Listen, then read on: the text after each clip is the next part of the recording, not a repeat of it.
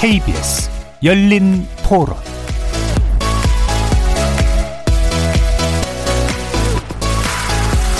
안녕하십니까. KBS 열린 토론 정준희입니다.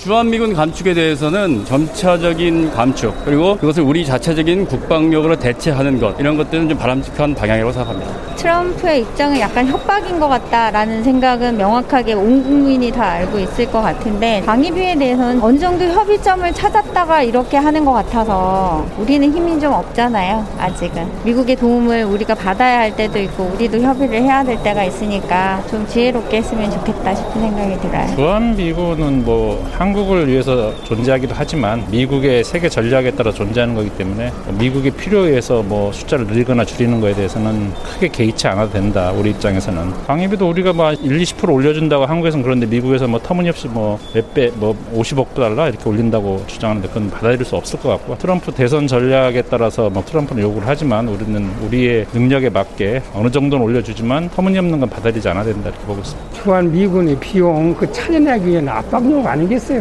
감축을 해서 미국 쪽에 내는 뭐 비용 같은 게 줄어든다면 좋은 걸 수는 있겠지만 안보 차원에서 문제가 된다면 감축하면 안 되겠죠. 그러한 게 보장되지 않고 그냥 인원만 감축되는 거는 문제가 될 수도 있다라고 얘기할 수 있을 것 같아요.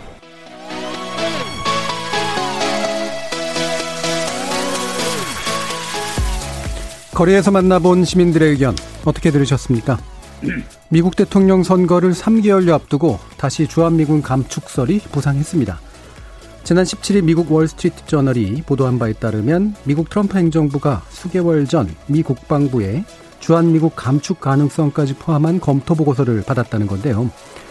이에 우리 국방부는 한미 간에 그와 관련된 논의는 전혀 없었다고 밝혔고 마카 에스퍼 미 국방장관 또한 현지 시간으로 21일 한반도에서 군대를 철수하라는 명령을 내린 적이 없다고 설명했습니다.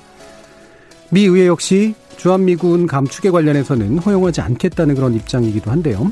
오늘 KBS 열린 토론에서는 7개월째 협정 공백 사태를 이어가고 있는 한미 방위비 분담금 협상이 교착 상태를 이어가고 있는 가운데 다시금 삐져나온 주한미군 감축설 그 배경은 뭐고 또 쟁점은 무엇인지 아울러 한미 방위비 분담금 갈등의 해결 전망 한미 동맹의 현재와 미래를 조망해 보고자 합니다. KBS 열린 토론은 여러분들이 주인공입니다. 문자로 참여하실 분은 9730 누르시고 의견 남겨주십시오. 단문은 50원, 장문은 100원의 정보 이용료가 붙습니다. KBS 모바일 콩, 트위터 계정 KBS 오픈, 그리고 유튜브를 통해서도 무료로 참여하실 수 있습니다. 날카로운 의견과 뜨거운 참여 기다리겠습니다. KBS 열린 토론 지금부터 출발합니다. 살아 있습니다. 토론이 살아 있습니다. 살아있는 토론, KBS 열린 토론. 토론은 라디오가 진짜입니다. 진짜 토론, KBS 열린 토론.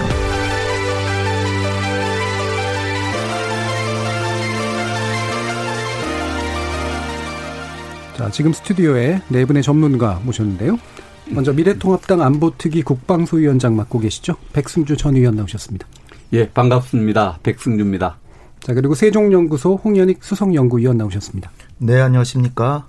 자, 그리고 국민대 정치대학원의 박휘락 교수 나오셨습니다. 안녕하십니까. 박휘락입니다. 평화 통일연구소 오해란 연구위원 나오셨습니다. 네, 안녕하세요. 오해란입니다. 청취자 여러분들도 다양한 의견 부탁드리겠습니다. 어, 제가 이제 오프닝에서 밝혔습니다만, 일단 미국발, 어, 보도였는데요. 월스트리트 저널이 이제 이야기한 내용이었는데, 저도 그래서 이제 기사를 좀 쫙 살펴봤습니다. 근데, 익명 보도가 좀 많더라고요. 이 인용된 내용들이. 그래서 이 핵심 내용이 뭔가라고 하는 거였고, 그 기사도 내용도 보면 전반적으로 이제 주한미군 감축 그 자체보다는 방위비 분담에 관련된 그런, 어, 갈등 내용들이 좀 많이 보도된 측면들이 있습니다. 어, 이 보고서가 실존하는가 그리고 실제로 그게 어떤 취지로 어, 만들어졌는가라고 하는 부분에 대한 여러 가지 해석들이 나오고 있는데 일단 요 상황을 어떻게 보고 계시는지 내부 의견 간단하게 먼저 듣고 어, 이후 쟁점 이야기 들어가도록 하겠습니다. 먼저 홍 연구위원님 어떻게 보셨어요? 네. 우리가 그 평소에 보던 미국의 모습이 아니라 좀 낯선 모습이죠. 이 동맹을 상업적으로 해석하는 그래서 어 동맹한테도 돈을 뜯어내야겠다. 뭐 이런 접근을 지금 트럼프 행정부가 하고 있어서 뭐 사실 어제 오늘은 아니지만 어 트럼프 행정부가 이번 3월 달에 에, 국방부가 어, 주한미군의 감축을 포함한 여러 가지 그 재배치 옵션에 대해서 네. 백악관에 보고했다라는 것을 지금에 와서 보도가 나와요. 음. 그 얘기는 3월 말에 그 한미 간의 그, 어, 방위비 분담금 협상이 있었기 때문에 그때를 겨냥해서 어 3월 달에 에, 트럼프에게 보고를 하고 트럼프의 지시로 아마 어, 이 주한미군을 조금 움직임이 있을 수 있다는 것을 압력을 행사해서 네. 방위 분담금을 어, 트럼프 대통령이 원하는 방향으로 뜯어내려고 뜯어낸다 그래서 좀 죄송하지만 네. 얻어내려고 왜냐하면 뭐 10% 올리고 20% 올리면 얻어낸다는 정도 표현이지만 막 한 번에 1년에 100%를 올려달라 뭐 500%를 내라 그러니까 뜯어낸다라고 밖에는 네. 표현이 안 되는데 에, 그러니까 결국은 주한미군을 감축한다고 하는 건 지금 미국 세계 전략상 지금 말도 안 되는 얘기고요. 음. 트럼프 대통령이 매일 하는 일이 중국 때리는 건데 중국 때리는데 제일 지금 전략적으로 중요한 위치에 있는 게 주한미군인데 예. 주한미군을 오히려 증원한다 그러면 음. 몰라도 감 감원한다라는 식으로 하면서라도 방위비 분담금을 얻어내서 대선에서 국민들에게 나는 미국의 국익을 위해서 이렇게 우방까지도 내가 어그 경제적으로 어, 얻어내고 하는 이런 성과를 보이는 유능한 사람이다. 네. 그거 하나 과시하려고 이렇게 하는데 그래서 이제 제가 오늘 꼭 말씀드리고 싶은 거는 과연 동맹이라고 하는 것이 얼마나 우리에게 유용한가 그 장단점을 한번 다시 한번 파악해 봐야 되는 예. 시점이 아닌가 봅니다. 음, 일단 그 보고서의 존재에 대해서는 이 그렇다라고 생각하시는 거로 어, 뭐, 음. 저, 저, 그, 펜타곤, 예. 어, 국방부에서 트럼프 대통령에게 지금 분담금 협상하려 그러는데 어떻게 그, 저, 주한미군 좀 빼도 되나 와서 얘기 좀 해봐라. 그래서 예. 한 걸로 저는 그 생각은 됩니다. 근데 알겠습니다. 그것이 진짜로 감원하려고 음. 보고한 게 아니라 감원할 수도 있다는 거를 흘리면 미국의 월스트리트 같은 보수 언론이 보도하고 그럼 한국의 네. 뭐 조선일보 같은 음. 어, 몇몇 그 보수 언론들이 받아서 한미 동맹 다 깨진다. 그 돈 몇푼 음. 때문에 동맹까지 문재인 정부가 망치고 예. 있다. 이런 식으로 해가지고 이 당구로 당구로 얘기하면 쓰리 쿠션 이런 방식으로 한국 정부를 압박을 해가지고 예. 에, 자신들의 그 원하는 바를 채우려고 하는 것이 지금 미국의 현실이다. 음. 예. 참 슬픈 현실이죠. 그러니까 전략적인 흘리기다. 이제 일단 이렇게 보셨습니다. 백승주 전 의원님. 예, 방위비 분담과 관련해서는 뭐 보수 언론이다, 진보 언론이다, 예. 보수 정당이다, 진보 정당이다, 야당, 여당 구별이 없을 것 같아요. 예. 되도록 적게 주고 우리가 음. 원하는 어, 군사 태세를 유지하는 것이 아니겠습니까? 예. 편가르게 할 필요는 없을 것 같고요. 어, 검토 보고서의 존재, 저는 충분히 검토했을 걸로 봅니다. 음. 이미 트럼프 대통령이 대통령이 당선되는 과정에 선거 과정에서 그 부분을 계속 언급했고 지금까지 쭉 했는데 최근에 볼턴이라는 사람의 해고록에도 보면은 무지막지하게 요구를 했다 그래요. 네. 이게 주한미군의 총 주둔비가 한 50억 달러 정도 돼요. 5, 5조 정도 되는데 네. 그 플러스에서 50%를 더 받아라. 7조 5천억을 요구해라. 네. 이렇게 한그 주장이 이제 볼턴 해고록에도 나오는데 네. 어, 어쨌든 이 검토 보고서 내용은 실제하고 그런 의도가 뭐냐 그게 어떤 경로를 통해 나왔느냐는 뭐뭐 뭐 우리 그 홍익표 의원께서 저 예, 홍현희 의원님 예, 예.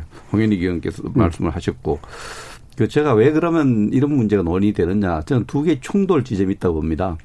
트럼프의 지금 가장 높은 관심 대통령 선거에서 재선에 이기는 거, 선거에서 이기는 거 아니겠어요? 예. 그래서 여기저기 업적을 만드는 거, 자기가 약속했던 부분 어, 독일이라든지 나토 회원국이라든지 한국 같은 나라로부터 방위비 분담금을 충분히 받아내겠다는 이그 정치 성과를 만들려는 대목이 있고 어, 또 하나의 또 충돌되는 지점에는 중국과 또 심각한 마찰 긴장 국면에 들어가는데 어, 굉장히 한국이 중요하거든요. 네. 주한미군 도 중요하고 이런 부분은 그 군사적 입장에서 봤을 때는 전략적 입장에서 봤을 때 감축이 어려운 음. 여건이 있는데 네. 지금은 대선이 막 목적에 달했으니까 음. 어, 이 나오는 언론 검토 내용들은 미국의 전략적 입장이라기보다는 국내 정치적 입장이 네. 반영된 네. 그러한 내용이 아닐까 우선 음. 그렇게 저는 봅니다. 그래서 네.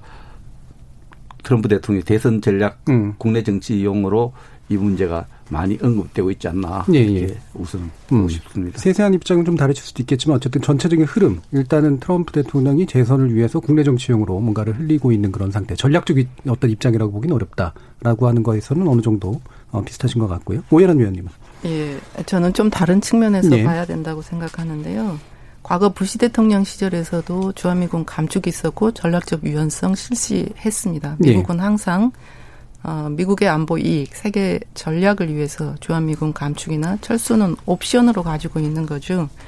그럼 이번에도 어 이제 미국 국방부의 주요 초점은 어쨌든 대중국 어 견제를 위해서 인도 태평양 전략을 한층 강화하겠다는 거 아닙니까? 예. 중국을 대상으로 한 군사력을 핵 전략이나 미사일 방어 이런 부분들을 대폭 강화하겠다는 건데 그런 차원에서 어 주한미군의 감축 또는 수함 배치, 철수 문제, 지상군 특히 이런 예. 부분들은 미국 군사 전략 측면에서 있을 수 있는 얘기라고 생각을 합니다. 예. 어, 핵심은 그래서 주한미군의 과거에도 그랬지만 대중국 어, 작전 수행군으로서의 역할이 한층 강화되고 그 성격이 뚜렷해진다는 것인데 문제는 우리가 어떻게 대응할 것인가 이 문제 아니겠습니까?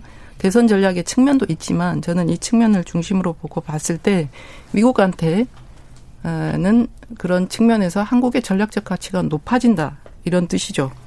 그래서 미국이 한미동맹을 린치핀으로 규정하고 있지 않습니까? 예. 그래서 아까 말씀하신 것처럼 말은 감축이니 철수니 하지만 음. 쉽게 철수를 실행하기는 어려운 구조에 있다.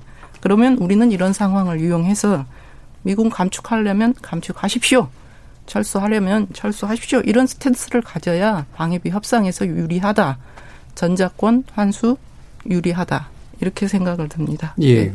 저 앞에 부분에서는 충분히 그럴 수 있다라고 네. 이제 말씀 주셨는데 네. 실질적으로는 불가능하다. 좀 실질적으로는 실행 가능성이 쉽지 않은 그런 어 미국이 그렇다는 거죠. 한미 예. 동맹이 대중국 작전 수행에 있어서 예. 굉장히 중요한 어 미국으로서는 전략적 요충지고 사활적인 군사적 이해 관계를 한반도에서 예, 예. 갖고 있기 때문에 미국이 쉽게 실행을 하기가 어렵다. 예. 우리는 그런 점을 이용해서 적극적으로 협상에 지렛대를 우리는 세워야 예. 된다는 거죠. 사실상 전략적 입장에 그렇게까지 가기가 음. 어렵다라는 음. 측면에서 결국 후자 쪽에 음. 어, 강조 좀 두셨네요. 박일학 교수님. 아, 저는 뭐 조금 세분하고 시각이 다를지도 모르겠습니다. 예. 우선 예. 그 우리가 미국이라는 큰 나라를 생각을 하면서 너무 우리 중심주의로 생각하는 것 같아요. 예. 저는 사실 트럼프 대통령 또는 뭐 미국의 주요 인사들이 우리 한국에 대해서 하루에 한 번이라도 사실 생각을 해볼까 그런 생각을 합니다. 예. 어, 예를 들어서 뭐 한국의 방위 분담을 받아내기 위해서 이런 술수 쓰고 저런 술수 쓴다는 것은 사실은 미국이라는 이 세계 전략을 그 수행하는 그런 나라를 너무 한국 중심으로만 보는 거죠. 예. 한국은 전 세계에 있는 그 우방국 중에서 하나일 뿐이죠. 그래서 너무 이 미국이 어떤 책략을 갖고 이렇게 한다 이렇게 보는 건 좀 그런 것 같고 저는 충분히 이제 그 주한 미군뿐만 아니라 전 세계적인 그 미군의 준비 태세 또는 그 어떤 저 전진 배치의 적정성 이런 검토하고 있다고 봅니다. 네. 뭐 에스퍼 장관도 그런 이야기를 했고요. 어 그래서 뭐 한국 포함해서 전부 다 이게 과연 적절한가 이렇게 보는데 자 이제 이 조금 다르고 다르게 생각하는 거는 자꾸 이제 중국과의 대결이 강화되면 우리 한국의 이 저 비중이 커질 네. 것이다 이렇게 생각하는데 그 반대입니다. 실제로 지금 이제 이 미국은 인도 태평양 전략을 하잖아요. 그죠? 음. 과거에는 이제 아시아 태평양 이렇게 할 때는 사실은 이제 일본을 거쳐서 한국을 거쳐 중국하고 대결을 하는 구도였지만 음.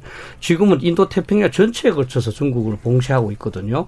그렇다면 사실은 이 동남아시아 국가들 또는 인도와의 관계가 더욱더 중요합니다. 사실은 그런 차원에서 저는 국방부에서 미 국방부에서 어, 가능하면 독일 병력도 그렇게 했거든요. 폴란드 쪽으로 많이 전환하고 있거든요. 네.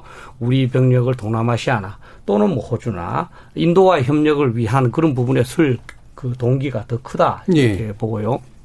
따라서 이제 뭐 주한미가 철수할 수 있다, 안 할 수 있다 하는 것을 그 그 어떤 미중 충돌 가능성에서 우리가 중요하다 이렇게 보는 건 조금 그런 것 같습니다. 네. 또 이제 뭐 하나는 이제 사실 북한이 핵무기를 보유하게 됐다는 것은 미국으로서는 이제 자칫하면은 이제 그 북한과의 핵전쟁에 연루될 위험성이 굉장히 커집니다. 음.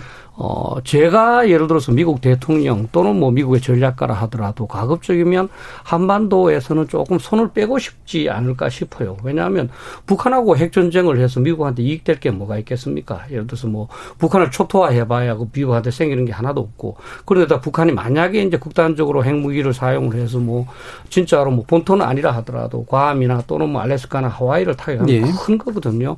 그래서 우리가 자꾸 이제 뭐 우리 시각에서 미국을 보면서 이제 미국을 재단하고 미국과의 게임으로 생각하는데 저는 지금 미국 크게 봤을 때 중국 봉쇄의 폭을 굉장히 넓혔고 또 이제 이 북한과의 핵 전쟁 연류를 위, 굉장히 위험하게 생각을 하고 그래서 오히려 그 반대로 진짜로 이제 그 한국으로부터 조금 조금씩 이제 그 군대를 줄이는 그런 그 계획을 좀 실행하고 있다고 봅니다. 예. 특히 이제 한국 같은 경우에는 예를 들어서 굉장히 이제 뭐 중국의 비수라고도 볼 수 있죠. 근데 그 비수라는 것이 또 반대로 보면 중국의 항공기, 중국의 미사일에 완전 그 직접 그 타격 하에 있습니다. 여기는 사실은 중요 자산은 배치할 수가 없거든요. 너무나 적과 가깝기 때문에. 예, 그런데다가 예, 미일 동맹이 워낙 강하기 때문에 예. 사실 1949년 2000년에도 이렇게 철수한 이유가 일본이 있기 때문이거든요. 그래서 이제 뭐 어떤 학자는 미일 동맹이 강할수록 한미 동맹은 별로 중요하지 않다 이렇게 보는데 우리가 있으면 좋지만 없어도 큰 문제가 아니다. 이런 차원에서 저는 오히려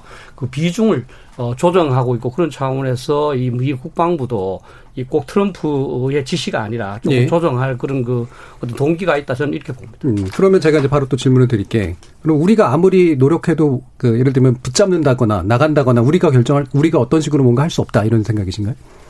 그런 건 아니죠. 이제 사실 이제 뭐 조금 동맹 이론을 말씀을 드리면 예. 이제 미국의 마이클 알트펠드라는 학자가 만든 게 이제 역대 쭉 동맹을 이제 그 연구한 결과 예. 대등한 국가와의 동맹과 그다음에 약소국 강대국 간의 동맹이 특성이 다르다는 것을 발견을 했습니다. 그 예. 논문을 썼는데요.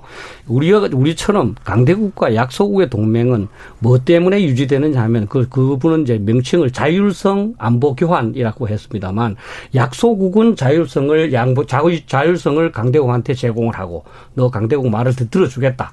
그 다음에 강대국은 안보를 제공합니다.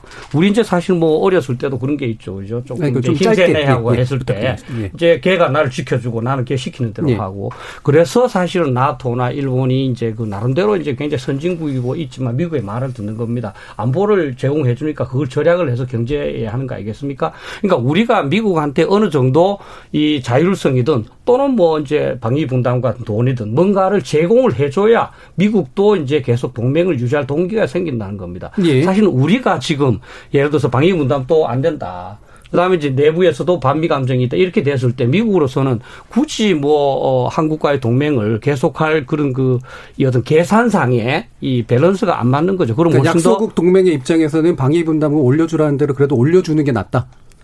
저는 박 원래 교수님 원래 얘기 중에서 지, 조금 아, 예, 그 일단은 현실, 마무리 좀 하시고 네. 그러니까 원래 일본하고 이제 또 우리 선배들 한번 보십시오. 우리 일본이 이제 78년도부터 시작을 했고 그러니까 너무 일본 긴 역사를 예, 얘기하시면 일본은 상당히 예. 많은 방위 분담을 하면서도 굉장히 적극적으로 해주고 있습니다. 예. 또 우리 선배들도 우리 선배들이 바보라서 뭐 방위 분담 있지 않습니까? 미국 요구하는 대로 가급적이면 해주려고 했겠습니까?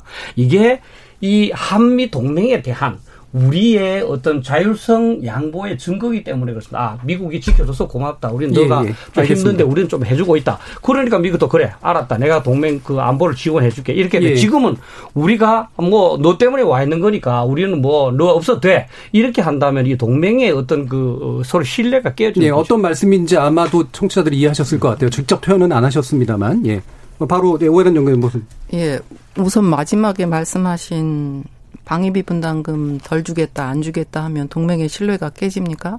한미 그렇죠. 소파에 따르면 우리는 방위비 분담금을 줄 이유가 없는 거죠. 90년도에 미국이 어렵다고 해서 원래 안 주던 걸 우리가 일부 주기로 하지 않았습니까? 주한미군 현지 발생 비용 중에 일부를요. 그래서 우리는 안 줘도 되는 돈, 돈입니다. 법적 근거가 없는 거죠. 그걸 방위비 분담금이라는 특별 협정으를 맺어가지고 준 거니까 우리가 베푸는 거죠. 자, 그 부분은 뒤에서 좀 얘기하시고요. 그냥 잠깐만 거고요. 끊겠습니다. 두 번째는요. 예. 예. 전략적 스탠스를 저는 명확하게 해야 된다고 보는데 박 교수님께서 인도 태평양 전략을 미국이 넓게 짜고 있기 때문에 한국의 전략적 가치가 그렇게 크지 않다 이렇게 생각하는데 인도 왜 미국하고 동맹을 일관되게 추구할 그런 위치에 있습니까? 아닙니다. 중국하고의 상호 관계에서 언제든지 중국의 편에 섰다가 또는 자국의 이익에 따라서 미국의 편에 섰다가 그런 위치를 지금 선택하고 있죠. 그런 면에서 인도 태평양 전략 즉 중국을 봉쇄하는 데 있어서 한국하고 일본 아니면 어디를 예. 어느 국가를 어느 동맹을 그 대결 전선에 붙이겠다는 겁니까? 예, 미국은 듣겠습니다. 그런 면에서 예. 한미 동맹 아닙니다. 반박을 네. 해야. 되겠는데 저도 하나 네. 좀 지적하고 그러니까 하실 말씀들이 되게 많기 때문에요. 예, 일단 여기서 끊고 바로 백승주 의원께 넘길게요. 그러면 지금 두 분에는 완전한 이제 대립점이 이제 나왔는데 아까 이제 듣기로는 이제 백승주 의원님은 지금 어, 이제 예, 전략적으로는 안 그럴 것 저- 같다라는 말씀하셨잖아요.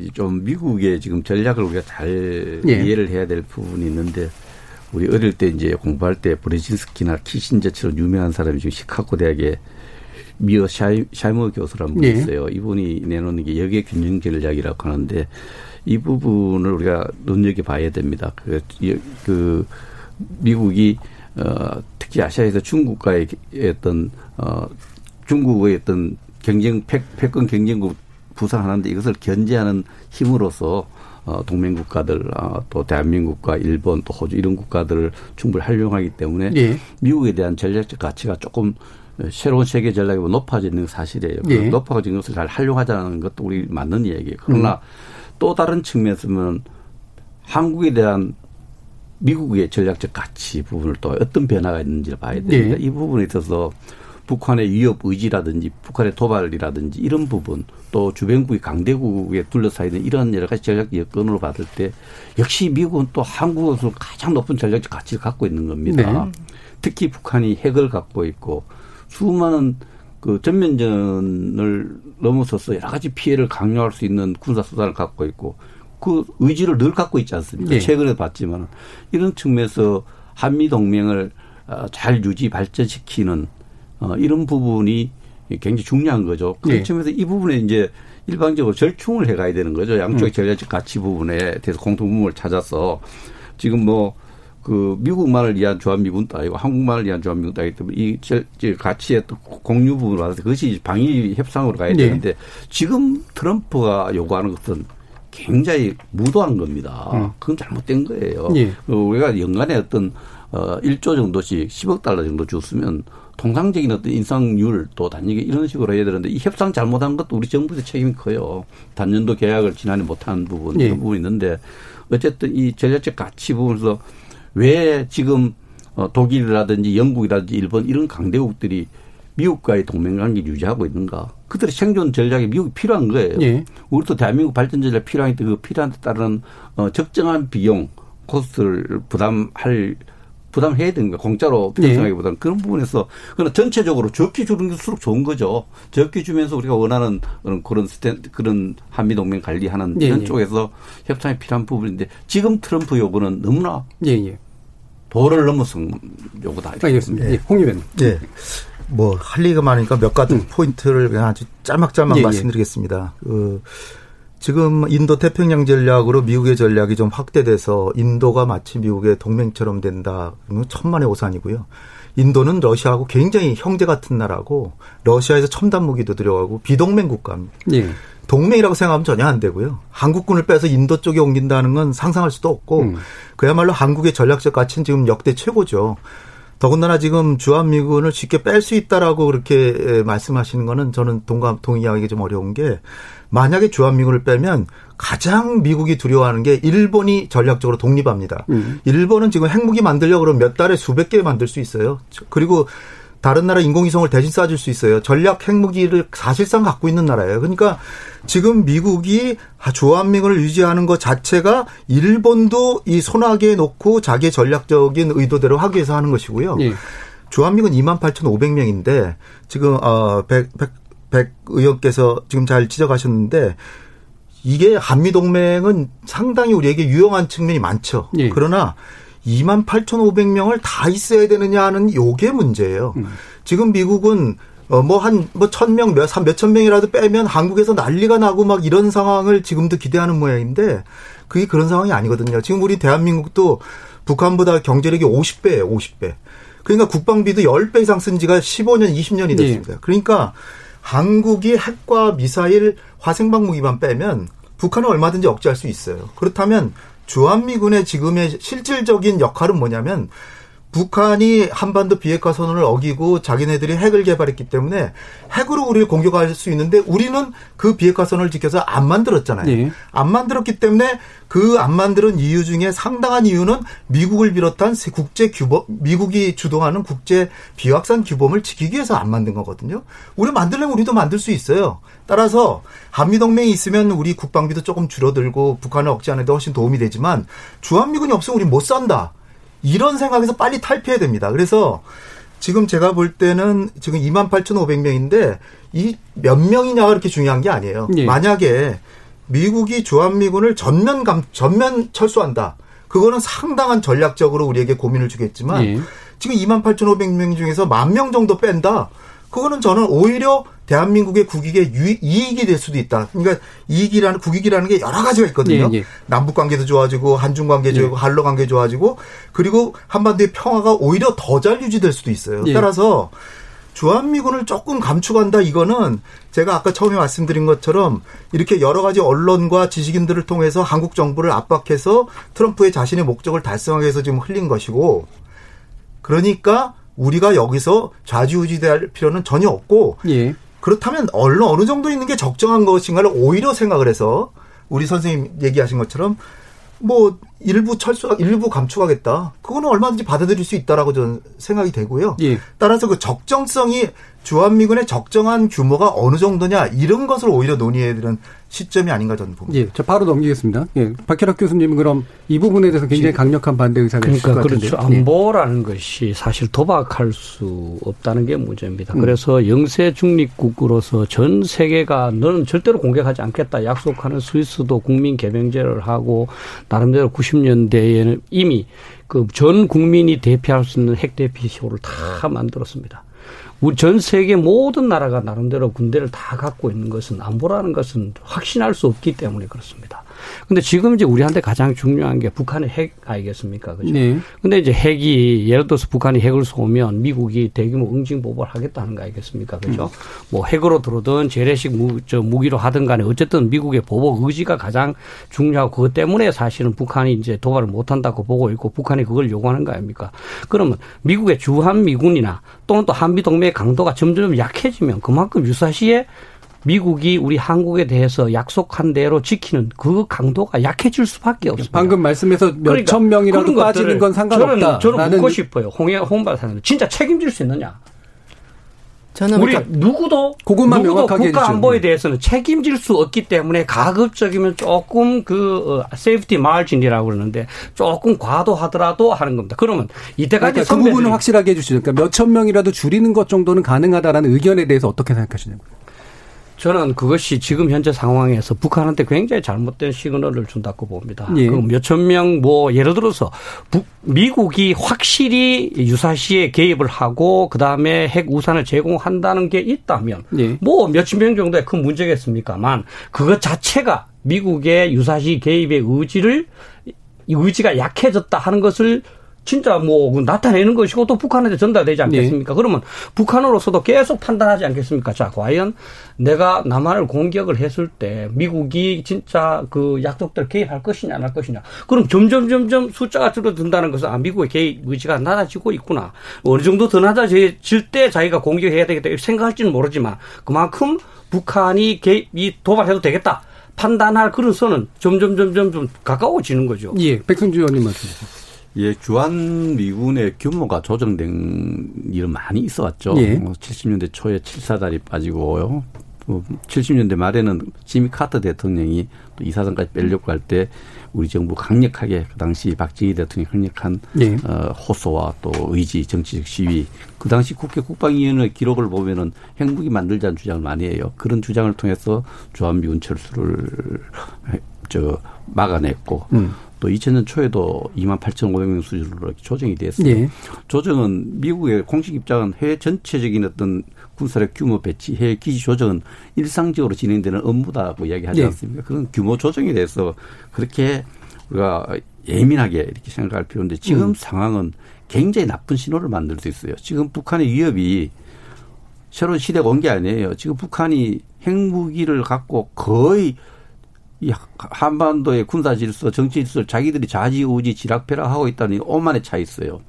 이렇게 위협 규모가 커졌고 위협이 질도 달라져 있고 이런 상황에서 어 주한미군 규모 조정은 또 미국의 요구에서 규모 조정하는 것은 북한에 대해서 예. 굉장히 나쁜 신호를 줄 수 있고 한미 동맹도 뭐 동맹이라는 게 그 생로병사합니다. 만들어지고 뭐 동맹이 없어지기도 하고 뭐 강화되기도 약화되기도 하는데 이 부분은 우리 국민들에게도 엄청나게 한미 동맹이 약화되고 있거나 병들어가고 네. 있거나 이런 신호를 줄 수 있고 국제사회도 그렇게 줬을 네. 때 우리 생존과 번영 안보 전략에 막대한 차질을 줍니다. 네. 이런 부분이 있기 때문에 한미동맹을 잘 갖고 가야 된다는 데는 우리가 아무런 입장 차이가 없다고 봐요. 전략상. 네. 없는데 그러면 거기에 따르는 비용 부담의 문제에 있어서 어떤 우리 국회의 어떤 여러 가지 어 절차적인 어떤 권한 또 여러 가지 그 협상력 또 이런 부분에 대해서 어 저희들이 잘 해서 어, 최소 비용을 만들어가는 게 중요하죠. 예. 최소 비용을 만들기 위해서 협상이 이렇게 지연되고 예. 있는 예. 부분인데 제가 볼 때는 이 첫째 이 당초에 이 저 트럼프가 정말 무모하게 요구했고 이 부분은 지금 잘 줄여 협상을 해야 되는데 우리 정부 협상이 좀 당당하지 못한 부분이 있어요. 그, 그런 부분을 해서 협상을 잘 하자는 이야기를 해야지. 이걸 가지고 한미 동맹에 좀 균열이 와도 된다는 이런 논리는 예, 예. 우리 국민도 예. 받아들이지 않을 겁니다. 예, 그 부분은 아마 뒤에서 좀 더 말씀하실 수 있을 것 같고 요. 약간 요약을 하자면 어, 기본적으로 조정은 가능한 옵션이나 지금 시기는 안 좋다라고 그렇습니다. 예. 지금 항상 그 주한미군의 규모는 증가될 수 있고 조정될 수 있고 여러 가지 국내 예. 사정에 따라 그렇게 갈 수 있지만 지금은 북한의 위협이 그 어느 때보다도 예. 높아져 있다. 알겠습니다. 그 특히 예. 핵으로 협박 급박하는 예. 일상화돼 있는데 이 부분에서 주한미군 규모 조정은 알겠습니다. 또 한미 지도자 간의 어떤 여러 가지 신뢰도 붕괴돼 있잖아요. 예. 그런 부분에서 매우 안 좋은 신호를 예. 두분 다 아마 말씀하시고 싶으실 텐데 예. 일단 먼저 말씀하시고 그렇게 가겠습니다. 저는 박 교수님이나 백 교수님이 한미 동맹이 우리 안보 때문에 좀 불안해지면 안 되지 않냐. 특히 핵 문제 때문에 이렇게 말씀하시는데 저는 오히려 지금 역으로 동맹을 유지하고 강화할수록 우리 안보 부담이 커지는 반대 측면을 저는 생각해 봐야 된다고 생각합니다. 미국이 인도 태평양 전략 보고서에서 중국을 장기적인 전략 경쟁자로 규정하지 않았습니까? 그래서 인도 태평양 사령부 예하에 핵 전력 증강하고 있지 않습니까? MD 전력 증강하고 있지 않습니까? 주한미군 긴급작전 요구라는 이름 하에 사드 추가 배치 등등 이렇게 하려고 하지 않습니까? 사드 배치에 이어서 한국의 중거리 지상 미사일 배치를 하겠다는 가능성 검토하고 있습니다. 무슨 이런 그러니까 상황에서 포인트가 어떤 건지. 아 그래서 예. 어, 유럽에서 전개되던 핵 군비 경쟁 동북아에서 벌, 벌어질 수 있는 거죠. 그렇게 되면 우리가 안보 더 큰 부담을 지게 됩니다. 경제도 부담이 되죠. 그래서 우리가 어떻게 할 거냐? 이 문제에 있어서 저는 우리의 스탠스는 미중 사이의 군사 대결을 완화시키는 방향으로 가야 된다. 문재인 대통령이 얼마 전에 재래식 전력에서 우리가 북한한테 뒤질 게 뭐가 있냐 월등하다. 이렇게 얘기했죠. 문제는 네. 북한 핵인데 핵 문제 어떻게 해결할 겁니까? 싱가폴 합의 비핵화 음. 평화 체제 교환하기로 하지 않았습니까? 자, 그, 그 방향으로 예. 가야죠. 선생님 이야기를 아니, 아니, 아니, 아닙니다. 아니, 제가 발언할 차례예요. 예. 아니, 그렇게 저 이게 우리가 살 길입니다. 우리가 나갈 방향이 아니, 그렇죠. 북한 핵 문제 어떻게 그쪽에서 얘기할 때 말을 안 끊어요. 자, 그만하시고 연동을 예. 했기 때문에 아니, 아니 반론을 할 아니, 그건 저 제가 바로 이렇게 넘겨드릴 테니까요. 왜냐하면 지금 말씀하신 방향은 약간 지금 아니 중요한 논의에서 제 얘기도 중요한 그만하시죠. 예. 자, 그러니까 너무 논의해서 좀 먼 얘기를 하신 것 같아서 제가 중요한 방향성으로는 이해를 하고요. 일단 홍 의원님 말씀 듣고 네. 바로 발로 듣겠습니다. 네, 주한미군의 역사를 보면요. 1949년에 우리하고 일체 상의하지 않고 다 떠나버렸고요. 그 다음에 71년에 닉슨 대통령이 아, 월남전 문제를 두고 아시아에서 철수하는데 우리하고 상의 일체 없이 그냥 떠나버렸어요. 네. 카터 때도 안 하고 떠났고요. 그러니까 우리는 사실 상의 대상이 아니에요. 그런데 마치 우리는 한미동맹이니까 우리가 뭐 원하면은 안 갈 것처럼 생각하는데 전혀 그게 아니에요. 역사가 다 말해주는 거예요. 그 다음에 방위비 분담금은 아까 오 의원께서도 말씀하셨지만 1954년 한미 상호방위 조약에 우리는 토지하고 선물만 제공하고 모든 비용은 미군이 된다고 했어요. 그게 한미 상호방위 조약이에요. 그런데도 1980년대 한국이 이제 좀 사니까 조금 대주면 좋겠다. 그래가지고 우리 정부가 그래도 한미동맹이 중요하니까 그래 그럼 천억 원씩 천억 원부터 대줄게. 예. 그러던 것이 지금 1조예요. 10배나 늘었어요. 근데 갑자기 미국 대통령이 지금 어, 거기서 두 배 내지 다섯 배를 안 올려주면 철수도 철수도 검토한다고 해라. 이런 상황 이게 동맹입니까? 음. 그런 상황이기 때문에 이거는 좀 과도하고 그다음에 이제 오 의원 말씀인데 그것도 중요한 게 이게 한미 동맹이 꼭 우리의 안보를 북한의 남치 먹지에는 굉장히 유용하죠. 예. 그러나 지금 한미 동맹의 근본 목적은 이승만 대통령이 미국하고 체결할 때 북한의 동맹인 중국은 영토가 붙어 있으니까 바로 그냥 그 지원군을 보내주면 되는데 미국은 태평양 건너에 있으니까 한참 지연되잖아요. 따라서 주한미군이 필요하다. 이렇게 해서 하고 그다음에 주목적은 북한의 남치 먹지입니다. 예. 근데 이게 어느새 마치 지역 동맹으로 바뀌어 가지고 중국을 중국을 겨냥해서 한국을 반중국가로 만들고 있어요. 사드 배치 때 예. 중국이 그렇게 어마어마하게 보복하는데 미국이 한 번이라도 중국한테 왜 한국을 보복하냐라고 말리는 거 예. 보셨어요? 그렇다면 이게 동맹이 우리의 어, 북한의 남치 먹지는 상당히 유용한 건 사실이에요. 예. 그리고 우리의 국방비도 좀 줄여주는 것도 사실이고. 그러나 부정적인 자용도 꽤 있기 때문에 그래서 과연 2만 8,500명이 다 필요한가? 아니면 공군과 해군 위주로만 남으면 되는 예. 거 아니냐? 핵 억지력만 확실히 보장하면 되는 게 아니냐? 이런 식으로 우리가 유도 유도 유연성을 가지고 한미 동맹을 다시 보면서 예. 미국이 정 그렇게 2만 8,500명 유지하는 게 부담이 된다면 미국의 부담을 좀 줄여드릴 테니 알겠습니다. 만명 예, 정도는 반복되는 얘기니까 좋다. 예. 이렇게 얘기하는 게 왜 예, 동맹을 예, 해치는 겁니까? 예, 미국을 두, 도와주는 거죠. 자, 바로 드릴 텐데요. 네, 두 분의 얘기를 요약하고 바로 드리겠습니다. 예, 두 분의 얘기는 결국은 북한에 대한 어떤 억지력으로서는 한미 동맹의 의미가 있으나 외려 미국의 어떤 전략적 관계에서 한국이 끌려 들어갈 가능성 때문에 반드시 올바른 것은 아니다라는 의견이셨어요. 예, 박승조 의원님. 이제 홍현희 의원이 말씀하신 중에 미국이 주한미군 규모를 조정할 때 한국 정부와 의논하지 않았다 이 부분은 네. 어, 그렇지 않다 저는 봅니다. 물론 그 정책을 먼저 입안하고 결정하고 또 협의를 했죠. 그 협의에서 바꾼 적도 있지 않습니까? 박정희 대통령 때 지미 카터 대통령이 이사단을 철수하려고 계획을 했고 그 대회를 발표했지만 우리 정부의 강력한 안보 외교를 통해서 막은 적도 있고 조정된 적도 있습니다. 그래서 네. 협의 안 했다는 것은 정치자들에게 잘못 전달될 수 있고 우리하고 상의 없이 잘못 전달될 수 있고 있고요. 그거는 사실이 아니다는 걸 분명히 말씀드리고 제가 오해란 선생님 말씀을 쭉 들으면서 놀라운 인식 차이를 발견해요. 한미 동맹이 강화되는 것이 우리 안보에 부담이 된다. 또 미중 간의 갈등을 완화시킬 수 있는 그러려면 한미 동맹이 약화돼야 된다. 그래서 한미 동맹 강화되는 것을 지금 가장 바라는 국가가 누구겠어요? 체제가 북한 체제 아닙니까? 한미 동맹 약화되는 아, 거. 한미 동맹 약화되는 것을 한미 동맹 약화되는 것을 가장 원하는 세력 음, 김정은 세력이죠. 그러고 또 한미 동맹 약화를 가장 바라는 국가가 저는 우리 중국이라고 봅니다. 그러면 중국과 북한이 원하는 방향으로 한미 동맹이 조정돼야 우리 안보 유리하다는 논리는 저는 궤변이라고 생각합니다. 저는 그는 네. 저 이야기 하면 끝나겠어요. 그리고 네. 이런 부분은 생존과 발전의 번영 전략 국가 전체 미래를 내다봐야 되는데 우리가 저 독일이라든지 영국이라든지 일본이라든지 주로 주요 국가들이 호주라든지 호주는 이웃이 적도 없어요. 지금 분단 상태도 아니에요. 그래도 그들 국가가 왜 미국과 동맹 관계를 강화하려고 하는지 싱가포르는 안보 정책 기조가 네. 이강용 씨는 환상을 깨달은 겁니다. 우리는 진짜 현실에 우리 안보 현실에 기초해서 한미 동맹을 관리하고 발전시켜 가야 된다. 한미 동맹이 강화되면은 우리 안보에 부담이 된다. 저는 오늘 저녁에 깜짝 놀랐습니다. 네, 굉장히 중요한 인식 차이가 있는 건 맞는 것 같고요. 요거는 저기 박 교수님까지만 일단 1, 2분 정도 듣고 이제 중간 좀 정리하고 가겠습니다. 어, 기본적으로 우리가 이제 문재인 대통령이 이제 그뭐 판문점 선언 또 저 평양에서의 3차 예. 정상회담 또 싱가포르 회담 하노이 회담 할 때 국민들이 각광을 하고 막 그냥 기대했던 게 뭐겠습니까? 핵 위협이 그만큼 심각하다는 겁니다. 음. 왜냐하면 이제 한스 모르겐소라는 국제정치학자가 그랬어요. 핵 국가와 비핵 국가가 싸우면 비핵 국가는 항복하거나 초토화될 수밖에 없다. 네. 지금 저를 포함해서 많은 사람 북한 핵 때문에 고민하는 거 아닙니까? 그러면 제가 묻고 싶습니다. 북한 핵을 어떻게 처리할 수 있느냐? 북한 핵을 어떻게 처리할래? 지금 미국에 대해서 특히 트럼프 대통령에 대해서 예를 들어서 기분 나쁘다 하는 거 그건 감정적인 거예요. 우리의 안보는 이성에 기초해야 됩니다. 그리고 네. 트럼프가 미국 아니에요. 트럼프 대통령 잠시 있을 뿐입니다.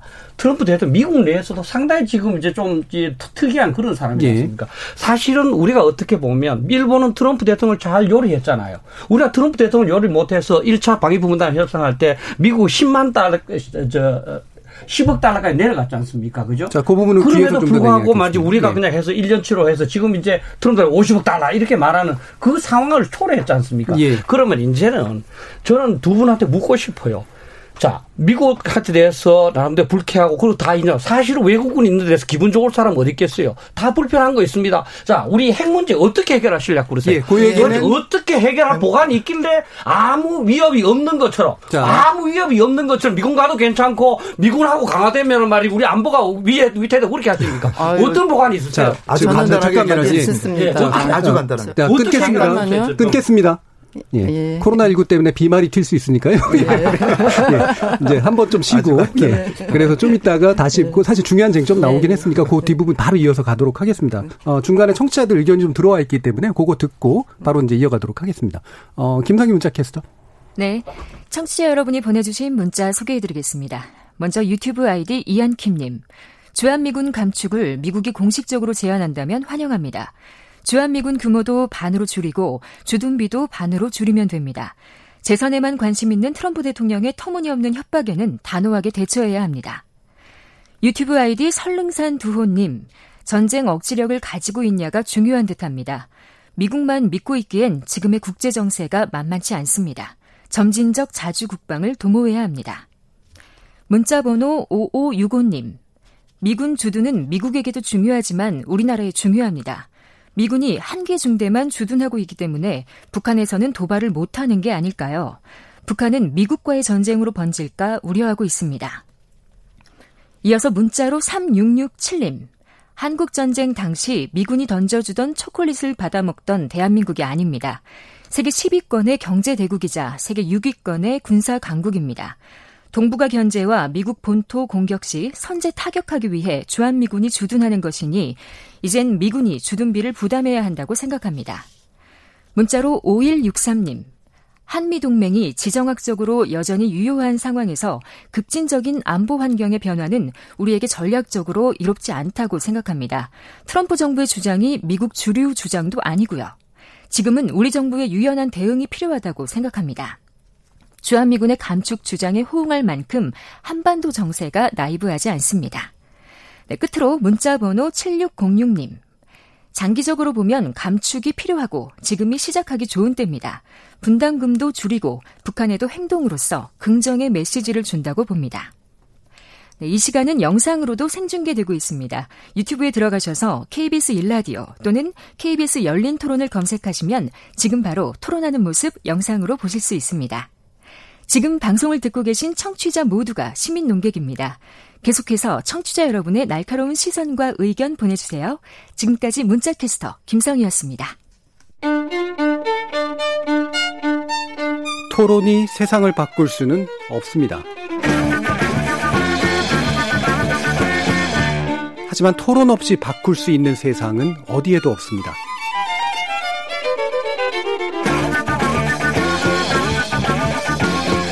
세상의 선한 변화를 갈망하는 당신. 정답이 아니라 질문의 힘을 믿는 당신. 우리 KBS 열린 토론에서 만납시다.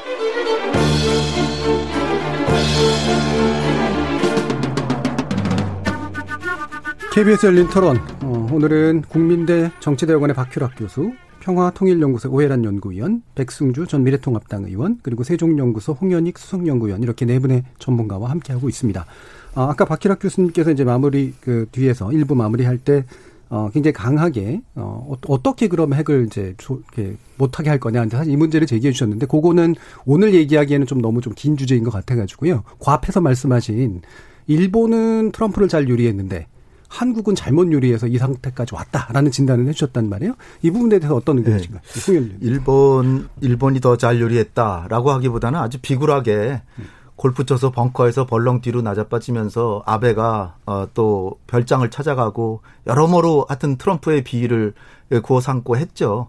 그러나 일본도 많은 비용을 치르고 있고 어, 트럼프가 그 물건 사라 그러면 사고 굉장히 아마 어 일본도 나름 어 굉장히 불만이 많을 겁니다. 음. 근데도 일본은 지금 하여튼 미국에 바싹 엎드려서 어 자기는 사실상의 핵 능력을 가지고 장거리 미사일 능력도 확보를 한 상태이기 때문에 일본은 어떤 나라입니까? 2차 대전 때 미국을 공격한 나라예요. 지구상에서 미국을 공격한 유일한 나라입니다. 그러니까 일본이 지금 미국한테 고개 숙이고 있다고 하지만 언제 어느 때 만약 주한미군이 빠지고 일본에서도 좀 소홀히 한다 하면 그렇다면 미일 동맹 깨고 우리는 핵 보유국으로 가서 전략적 독립하겠다 얼마든지 할 수 있습니다. 네. 그런 상황이 도래하면 한국은 북한도 핵 보유국, 러시아도 핵 보유국, 중국도 핵 보유국, 일본도 핵 보유국 따라서 우리도 자연히 핵을 개발할 권리가 있어요. 우리도 만들려고 하면 1년에 한 10개 정도는 만들 수 있습니다. 따라서 미국이 그 상황은 진짜로 가장 두려워하는 상황이죠. 그래서 박기락 선생님이 마, 마치 뭐 미군이 우리 빠지고 싶으면 마음대로 빠질 수 있다라고 하시는 건 뭐 애국심에서 그렇게 생각하시겠지만 제가 볼 때는 그럴 염려는 거의 없고요. 예. 지금 제가 매일 분석하고 있는 걸 보면 미국의 하루의 일과의 절반은 중국 때리기를 해요. 근데 중국 때리는데 대한민국이 가장 유리한 전략적 위치에 있고 따라서 미군은 아마 아 그 오히려 증원을 하면 했지 감은 감군 하라 그래도 안 할 거라고 보고요. 최근에 그 독일에서 9,500명을 뺀다 그래가지고 그 폴란드에 1,000명 보내고 나머지는 또 어 다른 곳 다른 나라로 보내고 일부는 미국으로 데려간다 그랬어요. 그래가지고 제가 속으로 웃음이 나오는 게 그 폴라 그 독일에서 빼가지고 아시아에 중국을 겨냥하기 위해서 배치한다는 거예요. 그렇다면은 하 주한 미군에다가 더 더 증원을 하지 않을까? 저는 그런 생각이 나오는데 방위비 분담금 때문에 주한미군을 감축할 수 있다는 얘기를 흘리는 거예요 또. 예. 그러니까 얼마나 지금 미국이 모순되는 행동을 하고 있는지 제가 볼 때는 정말 웃음이 나오는데. 자, 그것만 그럼 확실하게 좀 평가해 주시죠. 네. 왜냐하면 논의가 좀 길어지니까. 네. 그러니까 예. 미국이 일본하고 한국에 대응해서 네. 어느 정도의 둘 다 잘못했다 또는 둘 다 뭐 나름대로 했다. 우리 지금 트럼프가 어떤 사람입니까? 네. 메르켈 메르켈 총리도 그냥 막 하시하고 그리고 G7, G7에 어저 요번에는 저 코로나 때문에 좀 안 가는 게 좋겠다라고 하니까 거기에 보복적으로 그랬다 그러는데 네. 그것도 우리 언론이 정확하게 보고 있지는 않은 게 사실은 러시아의 위협이 좀 줄어들었고 그다음에 폴란드가 미국한테 워낙 잘하기 때문에 네. 어, 독일에 집중돼 있는 군사력을 좀 분산하고 유럽의 안보는 지금 미국한테는 조금 덜 중요하죠. 러시아의 위협이 줄어들었으니까. 네. 그래서 옮기는 것이고 우리나라 방위비 분담금 볼 것 같으면 나름대로 그 트럼프가 뭐 다섯 배를 1년에 올리라고 하는 건데 겨우 10, 10%, 정도 올린 거잖아요, 작년에. 예. 그래서 지금 또 이렇게 버티기 저는 잘하고 있다라고 보고요. 예, 예. 지금 우리가 초조해할 이유는 전혀 없습니다. 음, 따라서 미국이 뭐 감원을 하겠다 그러면 받아들이고 예. 만약에 그럴 의사가 없이 계속 돈만 많이 달라 그러면 그렇다면 그 부담을 우리가 돈으로는 부담을 줄여주지 못하고 어 2만 8,500명 예. 중에서 만명 정도는 그러면 줄이면은 비용이 덜 들 테니까 예. 그러면은 미국이 우리 동맹 그동안 고마운데 만명 정도는 줄여서 비 예. 부담을 좀 줄여라. 그렇게 하면요. 남북 관계 바로 좋아지고요. 알겠습니다. 예, 미국이 아, 북한도 예. 우리를 달리 볼 겁니다. 예. 중국도 달리 보고 러시아도 달리 볼 겁니다. 예. 저 백승주 의원님 아까 이제 문정부가 지금 제대로 좀 처리를 못했다라는 부분을 지적하셨다면 견해가 좀 다르실 것 같은데요. 그 부분은 이제 음. 방위 분담 협상과 관련해서 제가 그 방위 분담 대사한테 네. 보고도 받아보고 그 내용을 좀 파악을 해보니까 어 1차 연도 협상할 때 이 돈 문제가 자꾸 우방간에 해마다 이렇게 다루는 건 적절하지 않아요. 예. 그래서 한 5년치 단년도 예. 계약을 하고 첫 해에 우리가 좀 더 협상을 잘했다면 이렇게 어려움을 안 겪었을 거예요. 지금 뭐 어쨌든 뭐 다른 생각이 뭐 입장도 있고 다른 주장도 있지만은 방위 분담 협상이 지연됨으로써 그 주한미군 고용자들 6천 명이 3개월간 실업 상태도 있고 또 한미 동맹에도 저, 저 없어도 될 이런 여러 가지 균열 입장에서 이런 부분이 예. 나타나는 것은 결국은 이 협상이라는 게 상대가 있는 거지만 어, 협상을 좀 잘못했다 저는 봅니다. 음, 어떻게 협상을 했다 해야 됐다고 생각하세요? 어, 음. 어쨌든 저는 지금 입장에서는 음. 우리 최소의 어떤 경비를 주려고 하는 협상 목표는 저는 옳다고 봅니다. 예. 그렇게 가야 되는데 어, 첫 해에 단년도 협상을 해서 첫 해에 조금 더 이 전체 트럼프 정부의 여러 가지 입장과 주장을 그래서 첫 해에 그 방위비 분담 협상을 할 때 잘해서 매년 한 협상으로 이렇게 안 끌고 갔더라면 하는 생각을 갖고 있습니다. 지금 한국 정부는 이제 길게 가자라는 입장인데 그거를 사실은 장, 재작년에 처음에 할때 예, 그때 했어야 된다. 그때 해야 되는데 그게 좀 잘못됐다는 생각을 갖고 있고 예. 어그 어쨌든 이 방위 관련해서는 저도 뭐 국회 여당 야당 여기 있는 모든 분들이 아까 우리 오해란 선생님하고 생각이 좀 방위 한미 동맹이 약화돼도 괜찮다는 입장을 가진 정치는 거의 없어요.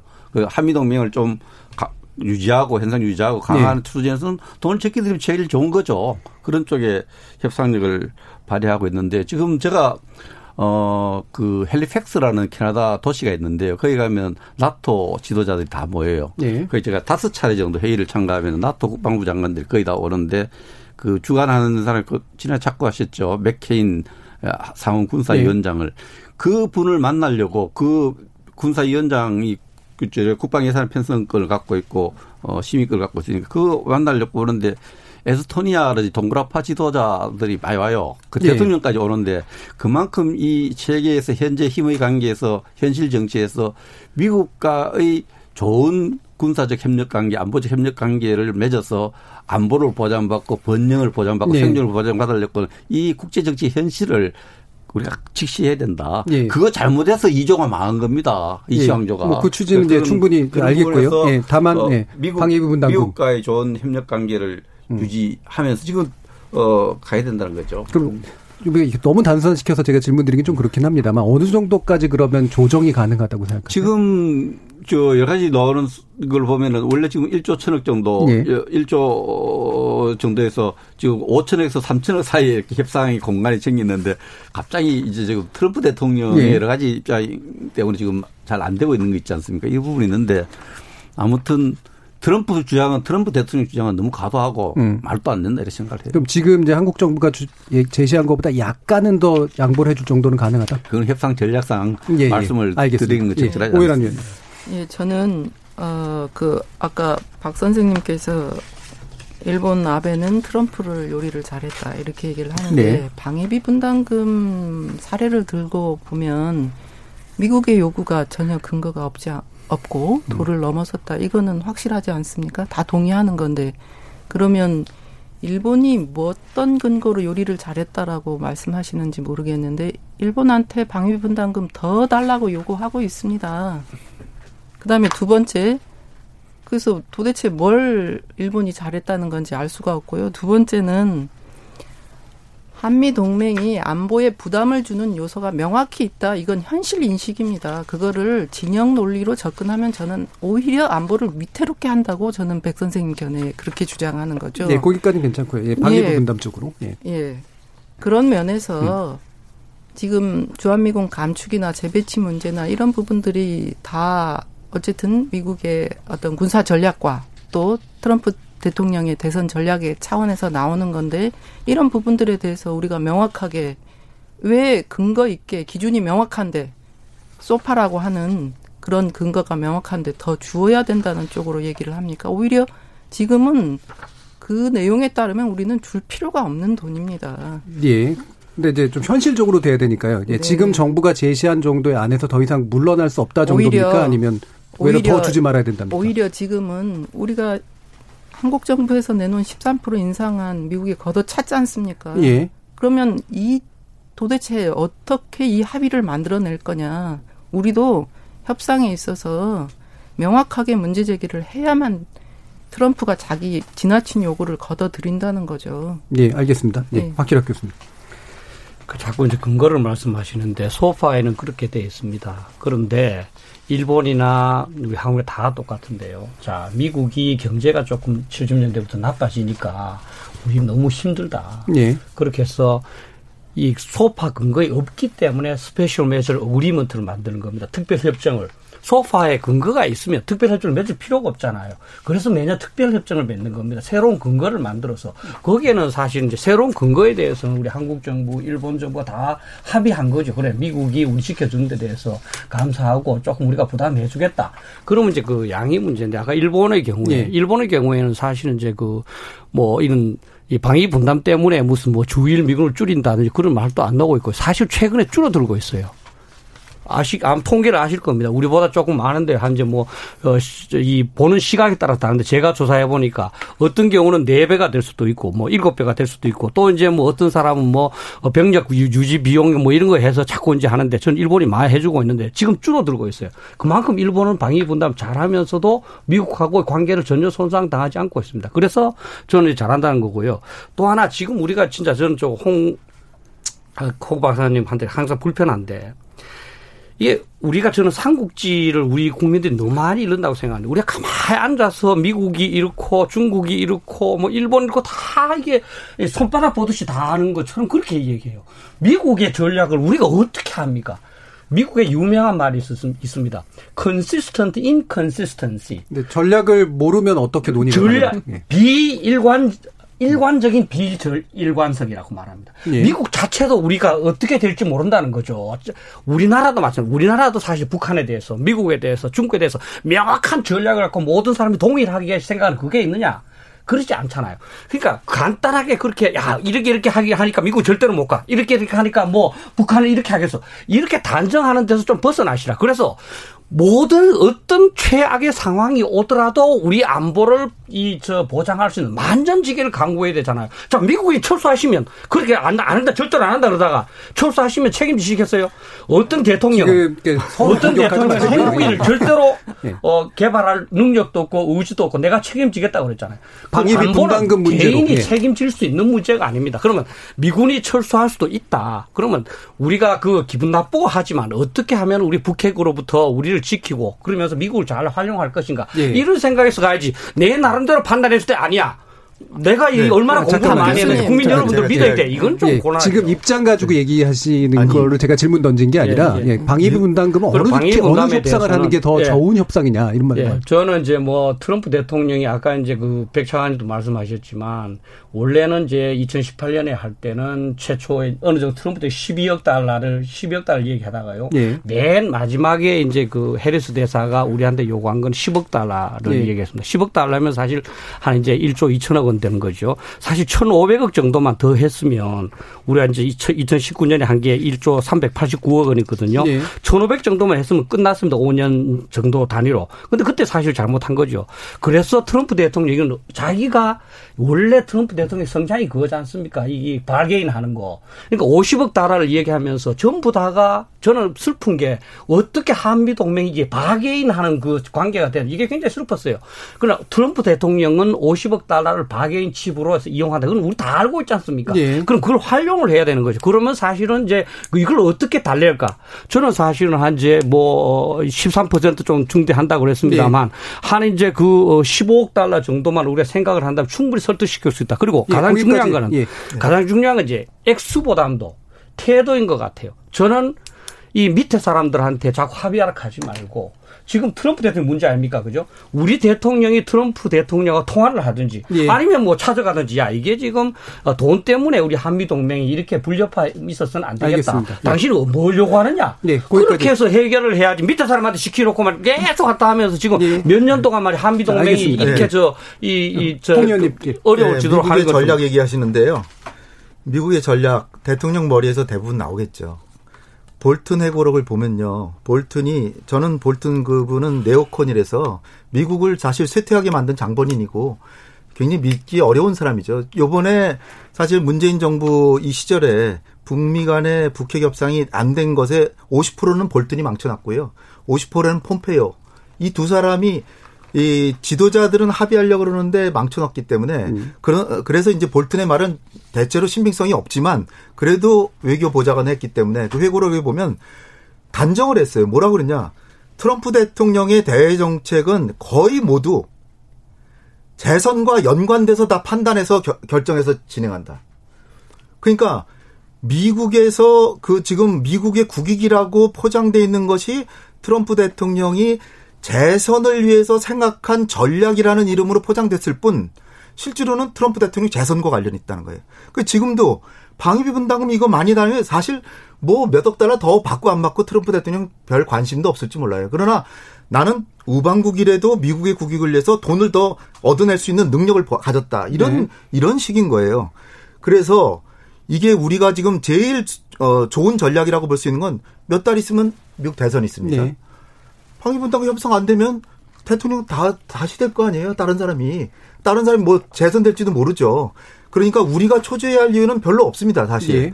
예. 예 그러니까 어, 그, 뭐, 북한도 마찬가지고 중국도 마찬가지일 거예요. 지금 트럼프가 중국을 때리고 북한에게 제재도 자, 자꾸 강화하고 있지만 중국이나 김정은도 어, 이거 뭐 11월 달에 이제 갈릴 텐데 이렇게 생각하고 있어요. 예. 그러니까 우리가 지금 초조해야 할 이유는 별로 없고 단지 지금 중요한 건 1989년까지 우리는 한 푼도 안 줬다는 거죠.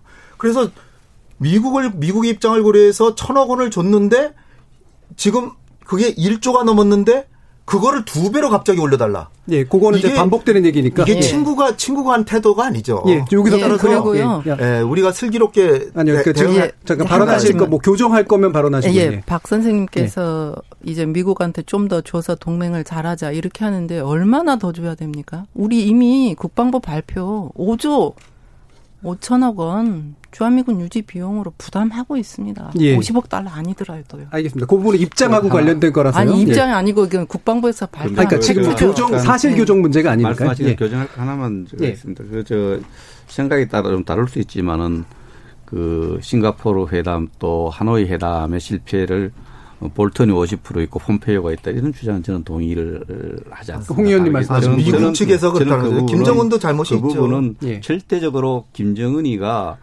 핵을 폐기할 의지를 안 갖고 있고 핵을 계속해서 강화하는 그런 정책, 예. 국가 전 자기 나라의 체제 전략을 갖고 있기 때문에 그 회담이 실패로 갔다. 미국의 전략가 미국의 전략이 있느냐 하는데 미국에도 대통령은 하나의 그 배우라 생각하면 그 수많은 전략가들이 있어요. 네. 요즘 가장 그 16년도에 잘 아시지 않습니까? 역의 균형 전략을 만드는 샤이머 교수 이런 분들은 벌써 김정은의 전략을 잘못 보고 있다는 거죠. 그래서 하노이 회담 실패 또 여러 가지 실패가 지난 3년간의 여러 가지 실패가 저는 뭐 볼턴이 뭐 어, 이야기 볼턴에게 책임을 묻기보다는 그 김정은의 예. 불성실한 태도에 있다 이렇게 봅니다. 예, 일단 입장 그렇게 됐고요. 네. 예. 방위 그거- 분담하고 관련해서 방위 분담하고 철수 장관에서. 제가 저 입장을 하나 더 말씀드리면은 현재 미국이 방위 분담 협상하고 주한미군 철수 논의가 대단히 잘못됐습니다. 우방국이 그런 해서 안 되고요. 예. 역시 우리는 지금 미국에다가 당당하게 방위 분담 협상은 협상이고 다른 나토라든지 일본같이 방위 협상과 이 주한미군 철수 논의를 분리시켜 달라. 트럼프 대통령이 당당하게 이야기를 해야 된다. 예. 이 문제 이 문제 다른 성격의 문제다. 방위 분담 협상 협상대로 하고 주한미군 철수는 여러 가지 한미 동맹의 정신 또 전략적 평가에 따라서 예. 다루자. 이걸 분리해서 하자. 이걸 좀 이야기해야 될 상황이다 이렇게 봅니다. 아, 장관님 죄송한데요. 그 우리가 그렇게 생각하는 거죠. 미국이 예를 들어서 아까 제가 하는 반복인데요. 예, 반복이면 하지 나름대로. 주한미군 철수를 위한 한 나름대로 예. 계획이 좀 이, 저, 전체적으로 미 국방장관이 얘기했듯이 전 세계의 배치를 어떻게 하는 게 최적인가 검토하고 있습니다.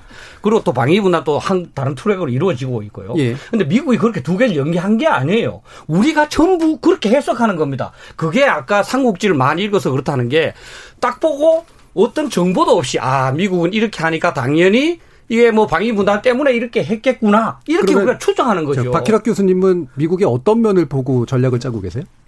저는 항상 우리 안보가 가장 중요한 만전지기가 중요하다고 생각합니다. 자, 우리 북핵 그러니까 위협으로 모른 수는 어떻게 없으니까. 거냐. 예. 그럼 미국의 여러 가지 이제 뭐 전략이 있겠죠. 그럼 미국의 저 전략에서 가장 중요한 건 뭐겠습니까? 문서로 나온 거 아니겠습니까? 그죠? 그러면 전략이 있다는 얘기잖아요. 예, 그렇죠. 그 전략이라는 것이 우리가 생각하듯이 뭐 한국에 대해서 이렇게 하자, 이렇게 이런 게 아니라 한국이 중요하다. 이 정도만 있는 거 아닙니까? 아까 저 인도 태평양 전략 말씀하셨는데 인도 태평양 전략서에 보면 한국의 가치는 뭐라 보냐면 린치핀이라고 말씀하셨지만 한반 도와 동북아시아의 린치핀입니다. 일본은 뭐라고 말, 말했냐면 인도 태평양 지역의 안정과 평화에 관한 코너스톤이라고 그랬습니다. 예. 우리의 가치는 한반도와 동북아에 국한되지만 일본은 인도 태평양 전체 차원에서 중요하다는 겁니다. 그건 당연하죠. 그리고 그 예, 내부에서 예.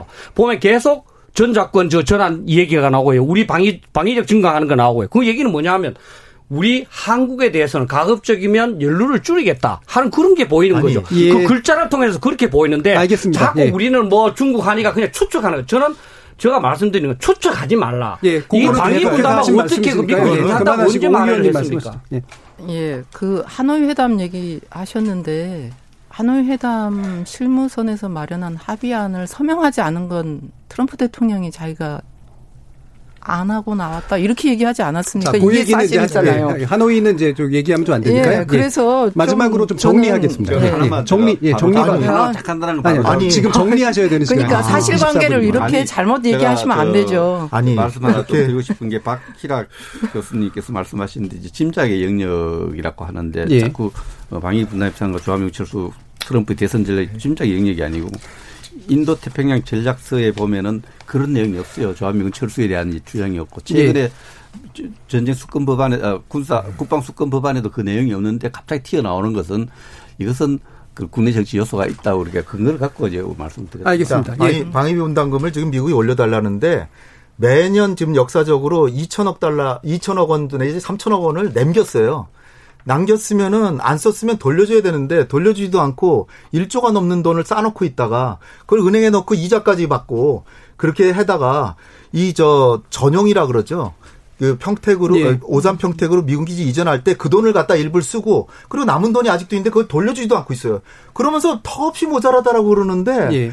이거 자체가 말이 안 되고요. 방위비 분담금 계산법에서 일본은 토지 이용료를 전부 계산하는데 우리 지금 부동산이 얼마나 올랐습니까? 지금도 저 아파트 문제로 심각하잖아요. 근데 이거를 우리 이름은 방위비 분담금의 계산조차를 안 해요. 예. 이런 식으로 해가지고 우리는 조금밖에 안 낸다라고 해서 그런 계산법에 따라서 한국이 더 부담해야 된다 이러고 나오는데 지금 미국의 요구를 대체로 맞춰줘야 된다는 식으로 한다는 거는 그건 좀 너무나도 합리성이 이제 방위분담 일본이 토지비가 네. 토지를 토지. 그 산정하고 자 이제 정리해야 되는 시간이기 때문에 30초 10분의 시간 못 드립니다. 그래서 예, 지금 30초로 너무 짧긴 합니다만 네. 자 요거 하나는 꼭 짚고 싶다라는 말씀하시죠, 예, 오 의원님. 저 예. 아까 백 박사님 말씀하신 것 중에서 우리는 지금 개성공단 하자, 금강산 하자, 철도 연결하자 이거 아닙니까? 근데 미국이 유엔사 내세워서 왔다 갔다 하는 건 막고 있지 않습니까? 철도 그 다음에 개성공단 제재 문제 계속 하고 있지 않습니까? 이런 문제들에 대해서 우리가 언제까지 한미 동맹의 틀 안에서 미국이 원하는 대로만 해야 됩니까? 절대 그렇게 해서는 우리의 안보도 경제도 또 우리의 어떤 평화 번영 통일의 길도 예. 찾아나가기 어렵다고 그, 생각을 알겠습니다. 30초 합니다. 드렸습니다. 예, 예, 예. 백승주 지금 그 개성공단을 막고 있고 우리가 대북 협력 사업을 막고 있는 것은 미국이 아니고 김정은 자신입니다. 핵 비핵화에 대한 의지와 비핵화 약속을 지켰다면 다 잘 되는 겁니다. 제재 완화되고 스스로 막고 있는데 김정은이 막고 있는데 자꾸 미국 핑계 댈 게 있겠느냐는 생각이 들고요. 안보는 한미 동맹 또 문제를 볼 때 또 안보 문제를 볼 때는 철저한 현실주의 입장에서 봐야 됩니다. 네. 왜 영국 같은 강대국이 독일 같은 강대국이 일본 같은 강대국이 또 싱가포르라든지 많은 국가들이 동그라파의 많은 국가들이 지금 미국과의 안보 협력을 그렇게 애지중지 하느냐 여기에서 우리가 예. 아, 안보적 교훈을 갖고 합의 동맹을 예. 다루고 가야 된다 이렇게 생각을 합니다. 30초. 예.